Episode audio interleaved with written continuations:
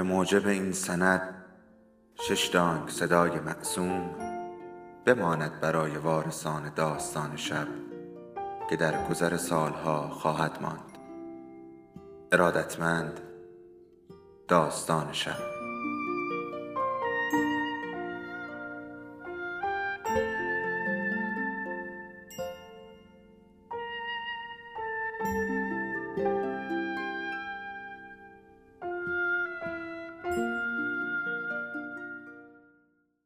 یکی بود یکی نبود.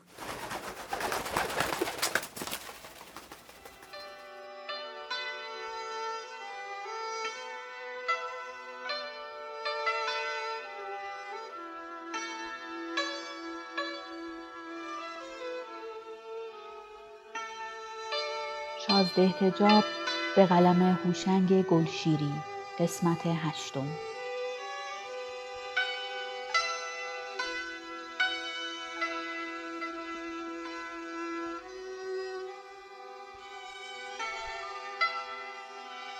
شازده احتجاب سرش زیر بود روی ستون دو دستش فخر و نسا کتاب به دست آن طرف توی همان صندلی راحتی گردانش نشسته بود شاخه گل میخک هنوز توی گلدان بود.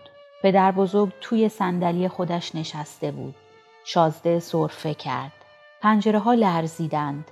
گفت ببین شازده این منم. انگشت شستش را توی دهانش کرده بود و مک می‌زد. بغل خانم جان بود. یک دست خانم جان روی رانش بود. روی چهار پایه نشسته بود. سرش را راست گرفته بود. عکاس باشی هم بوده. حتما گفته بود نگاه کنید خانم بزرگ اینجا را و عکس را انداخته. فخر و نسا را با دست چپش بغل کرده بود.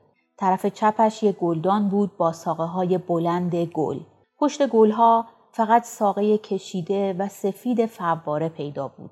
گفتم فخر و نسا خانم جان موهایش همیشه سفید بوده؟ گفت تا آنجا که یادم است همیشه. فقط انگشت شستش را مک می‌زده.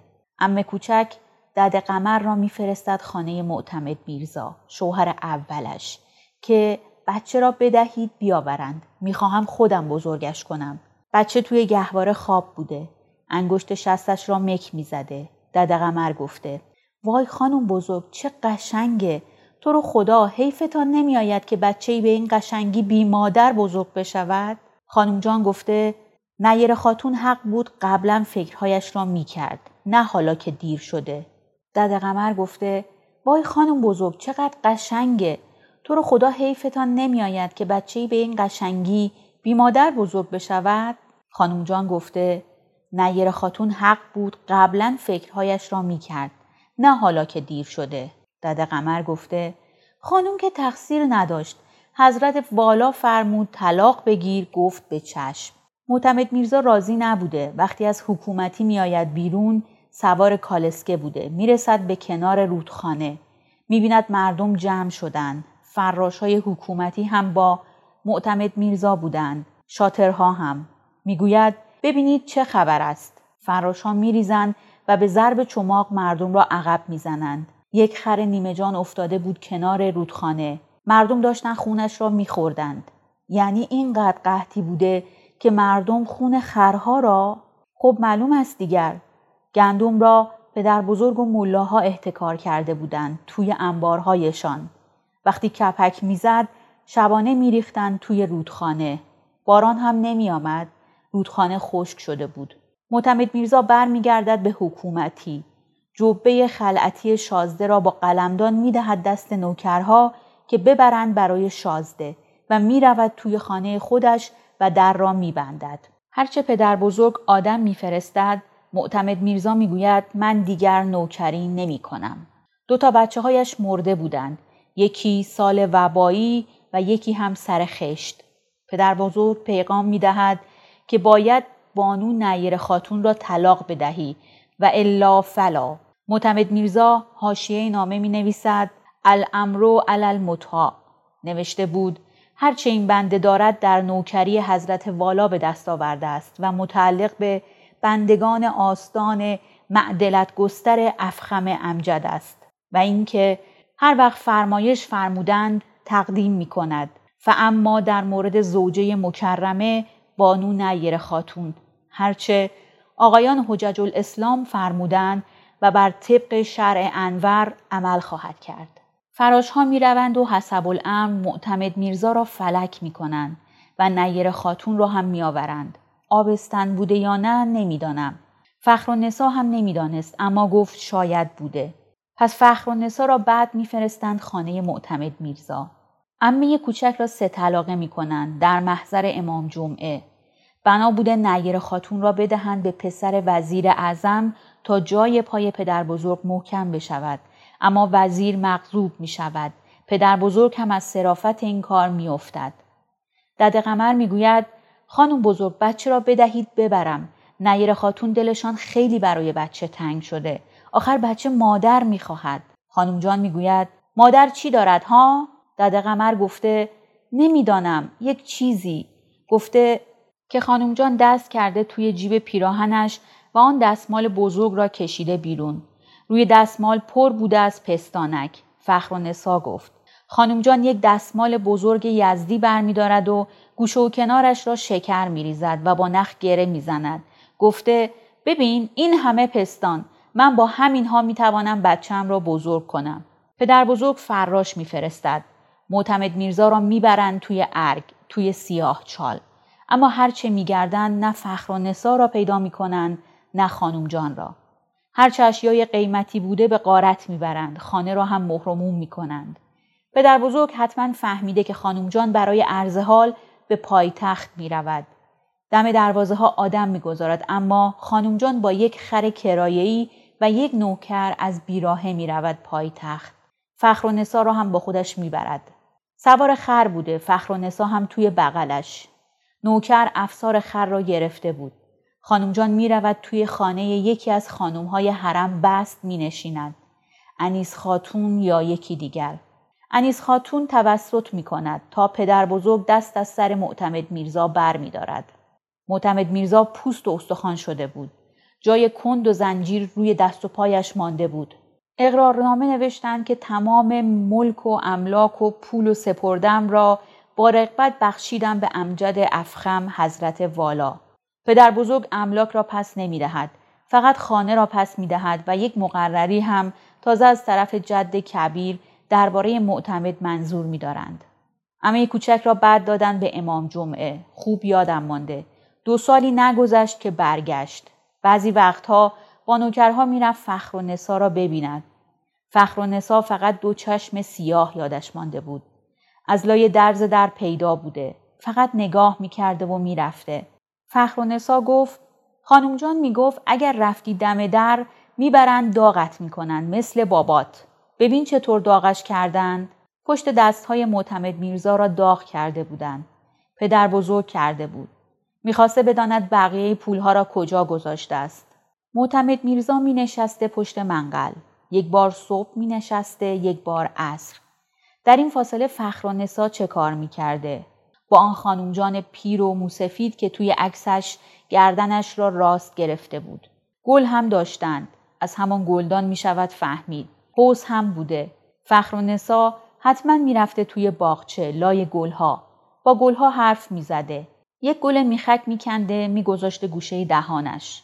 خانم جان حتما می نشسته روی ایوان و بافتنیش را می گرفته دستش و می گفته دختر نروی دم درها؟ فخر کنار حوز هم می‌رفته. پهلوی ماهی ها. پدرش همش ناله می کرده. خودش گفت. از صبح تا شب روی دنده راستش میخوابید و خانم جان دمش می‌داد. نسا حتما می نشسته کنار آتش روبروی پدرش. غروب می نشسته. صبح و عصرها که مدرسه بوده. خانم جان فخر و نسا را می برده مدرسه و می آورده. پدر بزرگ دیگر پشمش ریخته بود وگرنه می توانست فخر و نسا را پس بگیرد. فخر و نسا بوده و خانم جان و آن پدر زمینگیر با آن همه کتاب، یک باغچه و یک حوز و یک در که امه کوچک از لای درز آن نگاه می کرده. معتمد میرزا همانطور که ناله می کرده و یا توی چرت بوده می گفته بخوان جانم. موهای فخر و نسا بلند بوده. گونه هایش گونه هایش؟ نمی‌دانم. شاید مثل این آخری ها سفید بوده. سفید یا سرخ. سفید یا سرخ؟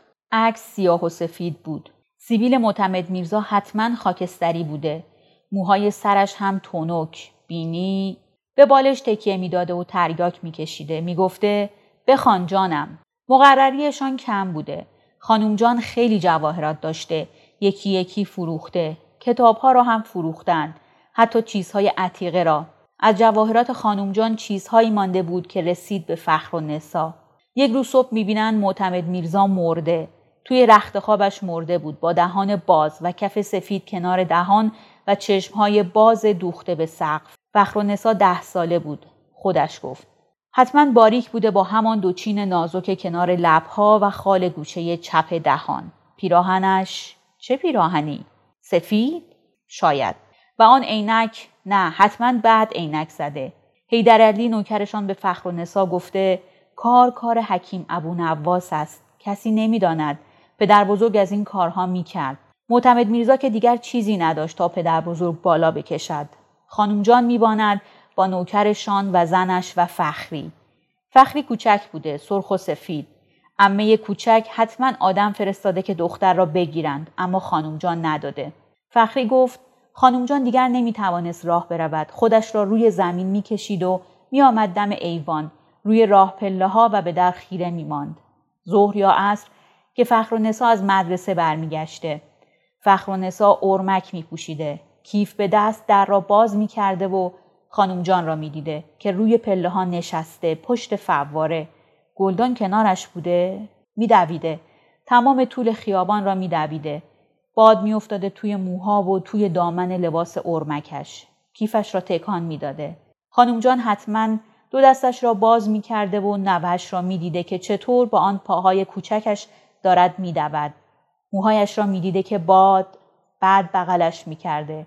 روی خالش را میبوسیده و با انگشت پیر و لرزانش چند طره مو را که روی پیشانی نوش بوده عقب می‌زده. همین جورها بوده شاید. خانم جان چه فکر می کرده؟ شاید می‌خواسته باز زنده بماند و خودش را از توی اتاق بکشاند و به سرسرا و از آنجا به ایوان و از آنجا به لبه پله ها و بعد منتظر بنشیند. اما یک روز حتما دیگر نمی‌تواند. بغلش می‌کنند فخری و مادر فخری. فخری هنوز کوچک بوده. نمی‌توانسته. مادر فخری و حیدر علی زیر بغلش را می‌گیرند و بعد بعد چی؟ چرا از فخر و نسا نپرسیدم؟ امه کوچک چند دفعه سر راه مدرسه می‌رسد و سوار کالس گشت می کند. فخر و نسا گفت اول ترسیدم ببرند داغم کنند. فخر و نسا را جلوی رویش می نشاند و نگاهش می کند. فخر و نسا حتما می‌خواسته از پنجره کالسکه بیرون را تماشا کند. چشمهایش را درآوردم خوب کاری کردم. فخر و نسا هم خوشش نمی آمد. گفت اول می نشست و نگاه هم می کرد. بعد می گفت تو دختر منی. میدانی آن پدر تریاکیت لیاقت مرا نداشت. تو نباید از من بترسی. حتما سرش را راست می‌گرفته. فخر و نسا اخ می‌کرد. انگشتش را تکان می‌داد. تو دختر منی. تو باید به من افتخار کنی. آخر من دو سال تمام زن امام جمعه بودم. زن سید حسنه مجتهد. می‌فهمی؟ بعد میخندید خب بعد؟ بعد چی؟ وقتی خانم جان دیگر نتوانست حتی توی ایوان لب پله ها بنشیند فواره و گلدان و خانم جان با موهای سفید و فخر و نسا که انگشت شستش را میمکید عکاس باشی هم بوده. بعد بعد خانم جان میمیرد. سر سجاده نماز یا توی رخت خواب یا روی ایوان. فرقی نمی کند میمیرد. فخر و نسا میماند و آن خانه درندشت و فخری و حیدرعلی و مادر فخری. مادر فخری هم میمیرد سر زا می‌رود.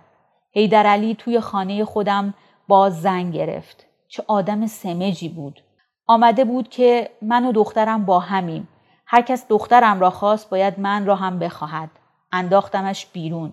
نمی‌شد. اگر راهش می‌دادم وقتی فخری آن ریش توپی سفید و قد کوتاه و دستهای پیر پدرش را می‌دید می‌فهمید که فخریست فخر و نسا نیست. خوب کاری کردم. تا دو سال بعد هم زنده بود. پولش می‌دادم. گفت اگر فخری را عقد نکنی می‌روم آرز می‌شوم. گفتم برو هر غلطی می‌خواهی بکن. پولش دادم. هر ماه مقرری را سر موعد میرساندم. دو تا اتاق برایش کرایه کرده بودم. می نشست لب ایوان و چپق می کشید. چرا پیرها همش لب ایوان می نشینن یا لب حوز؟ اما یه کوچک شوهر کرد خیلی وقت بعد پدر بزرگ که مرد بچهش نمی‌شد. گلدان و فواره. خانم جان که مرده بود. چه خوب می‌شد اگر باز هم از فخر و نسا عکس داشتم. همه را آویزان می کردم در همین اتاق. ایستاده بود کنار جوی آب. باریک و بلند بود. با آن پیراهن مشکی. بازوهایش برهنه بود. سفید سفید. موهای بافتش را پشت سرش انداخته بود. عینک داشت. پیراهنش چیندار بود. چینهای ریز آن هم دور کمر. لبه دامنش یک نوار تور سفید بود چیندار. پاهایش باریک و سفید بود با آن چکمه های سیاه ساق کوتاه. ایستاده بود نیمروخش را دیدم. بینی و یک چشم و تراش گردنش را. افسار اسب دستم بود. مراد هم بود یا نبود فخر و نسا بود. نگاهش کردم. نگاهم کرد. از پشت همان شیشه های عینک. چشمهایش هنوز زنده و سیاه بود. سرش را برگرداند. مراد بود؟ حتما. برای اینکه باز سوار شدم مراد کمک کرد. به تاخت رفتم و دوباره برگشتم و باز. نگاهم نمی‌کرد پیاده شدم. اسب را سپردم دست مراد. برگشتم. از توی درختها همانجا که سایه بود و جابجا جا چند لکه نور روی برگ ها و شاخه ها. صدای گنجشک هم می آمد. یک شاخه از درخت شکستم. آنجا بود در انتهای آن دالان سبز طولانی. توی روشنایی خیره کننده آفتاب که چشم را می‌زند. شاخه دستم بود. هنوز ایستاده بود و نگاه می کرد. لبخند می‌زد. همان لبخند تلخ که وقتی آدم می‌دید دلش می‌خواست صورت خودش را پنهان کند یا اینکه برود روبروی آینه قدی بایستد و درست به سر و وضع خودش دقیق شود. برگشتم. شاخه دستم لخت لخت بود. تمام برگهایش را کنده بودم. یکی دیگر را کندم. از لابلای درختها رفتم لب حوز پای آن دخترهای سنگی که آب از دهانشان میریخت توی حوز لخت لخت بودند. با پستانهای کوچک و شکمهای برآمده. توی آب نگاه کردم. موهایم آشفته بود. برگشتم. هنوز پشت درختها آن طرف توی خیابان ریگ ریزی شده ایستاده بود. موهایم را با دست درست کردم و پیچیدم توی خیابان. از پهلویش رد شدم. از آن طرف خیابان از کنار جوی آب. فقط به آب نگاه می کردم به برگهایی که داشت روی آب می‌رفت که یک دفعه گفت خوش خان نکند عاشق شده ای ها؟ برگشتم. خودش بود با همان لبخند و همان چشم ها و آن دو خط کنار لبها. کاش از همینجا شروع می کردم. نه از آن عکس رنگ و رو رفته خانوم جان و آن فواره و آن گلدان. دیگر گذشته. می‌دانم که حرفی نزدم. آمد. خودش آمد و دست گذاشت زیر چانم. سرم را بلند کردم. همان لبخند. کاش می‌شد یک جوری این لبخند را پاک کنم. فخری نمی‌تواند. اصلا نمی‌تواند آنطور بخندد. هرچه کردم نتوانست. دهانش را باز می‌کرد و دندانهای درشتش را نشان می‌داد و میخندید. آن هم بلند. احمق. اما فخر و نسا مثل اینکه در مجموع آن خطوط کنار لبها و آن چشمها و حتی چرخش لبها چیزی بود که آدم را میترساند. آدم حس می کرد که چقدر کوچک و حقیر است. حالا اگر نوه حضرت والا هم هست باشد. کاش می مردم. شازده احتجاب صرفه کرد. بلند و کشدار صرفه کرد و شانه هایش لرزید.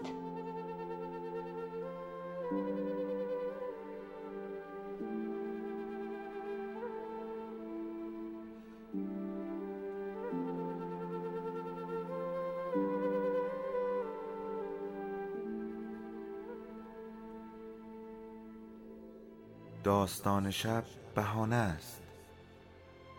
برای با هم بودن دور هم نشستن شنیده شدن.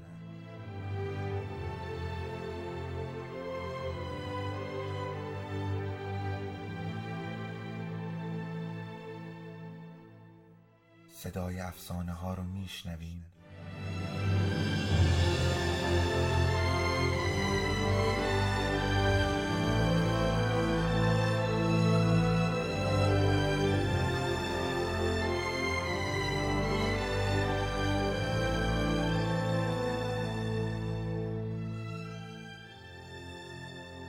شبتون بخیر.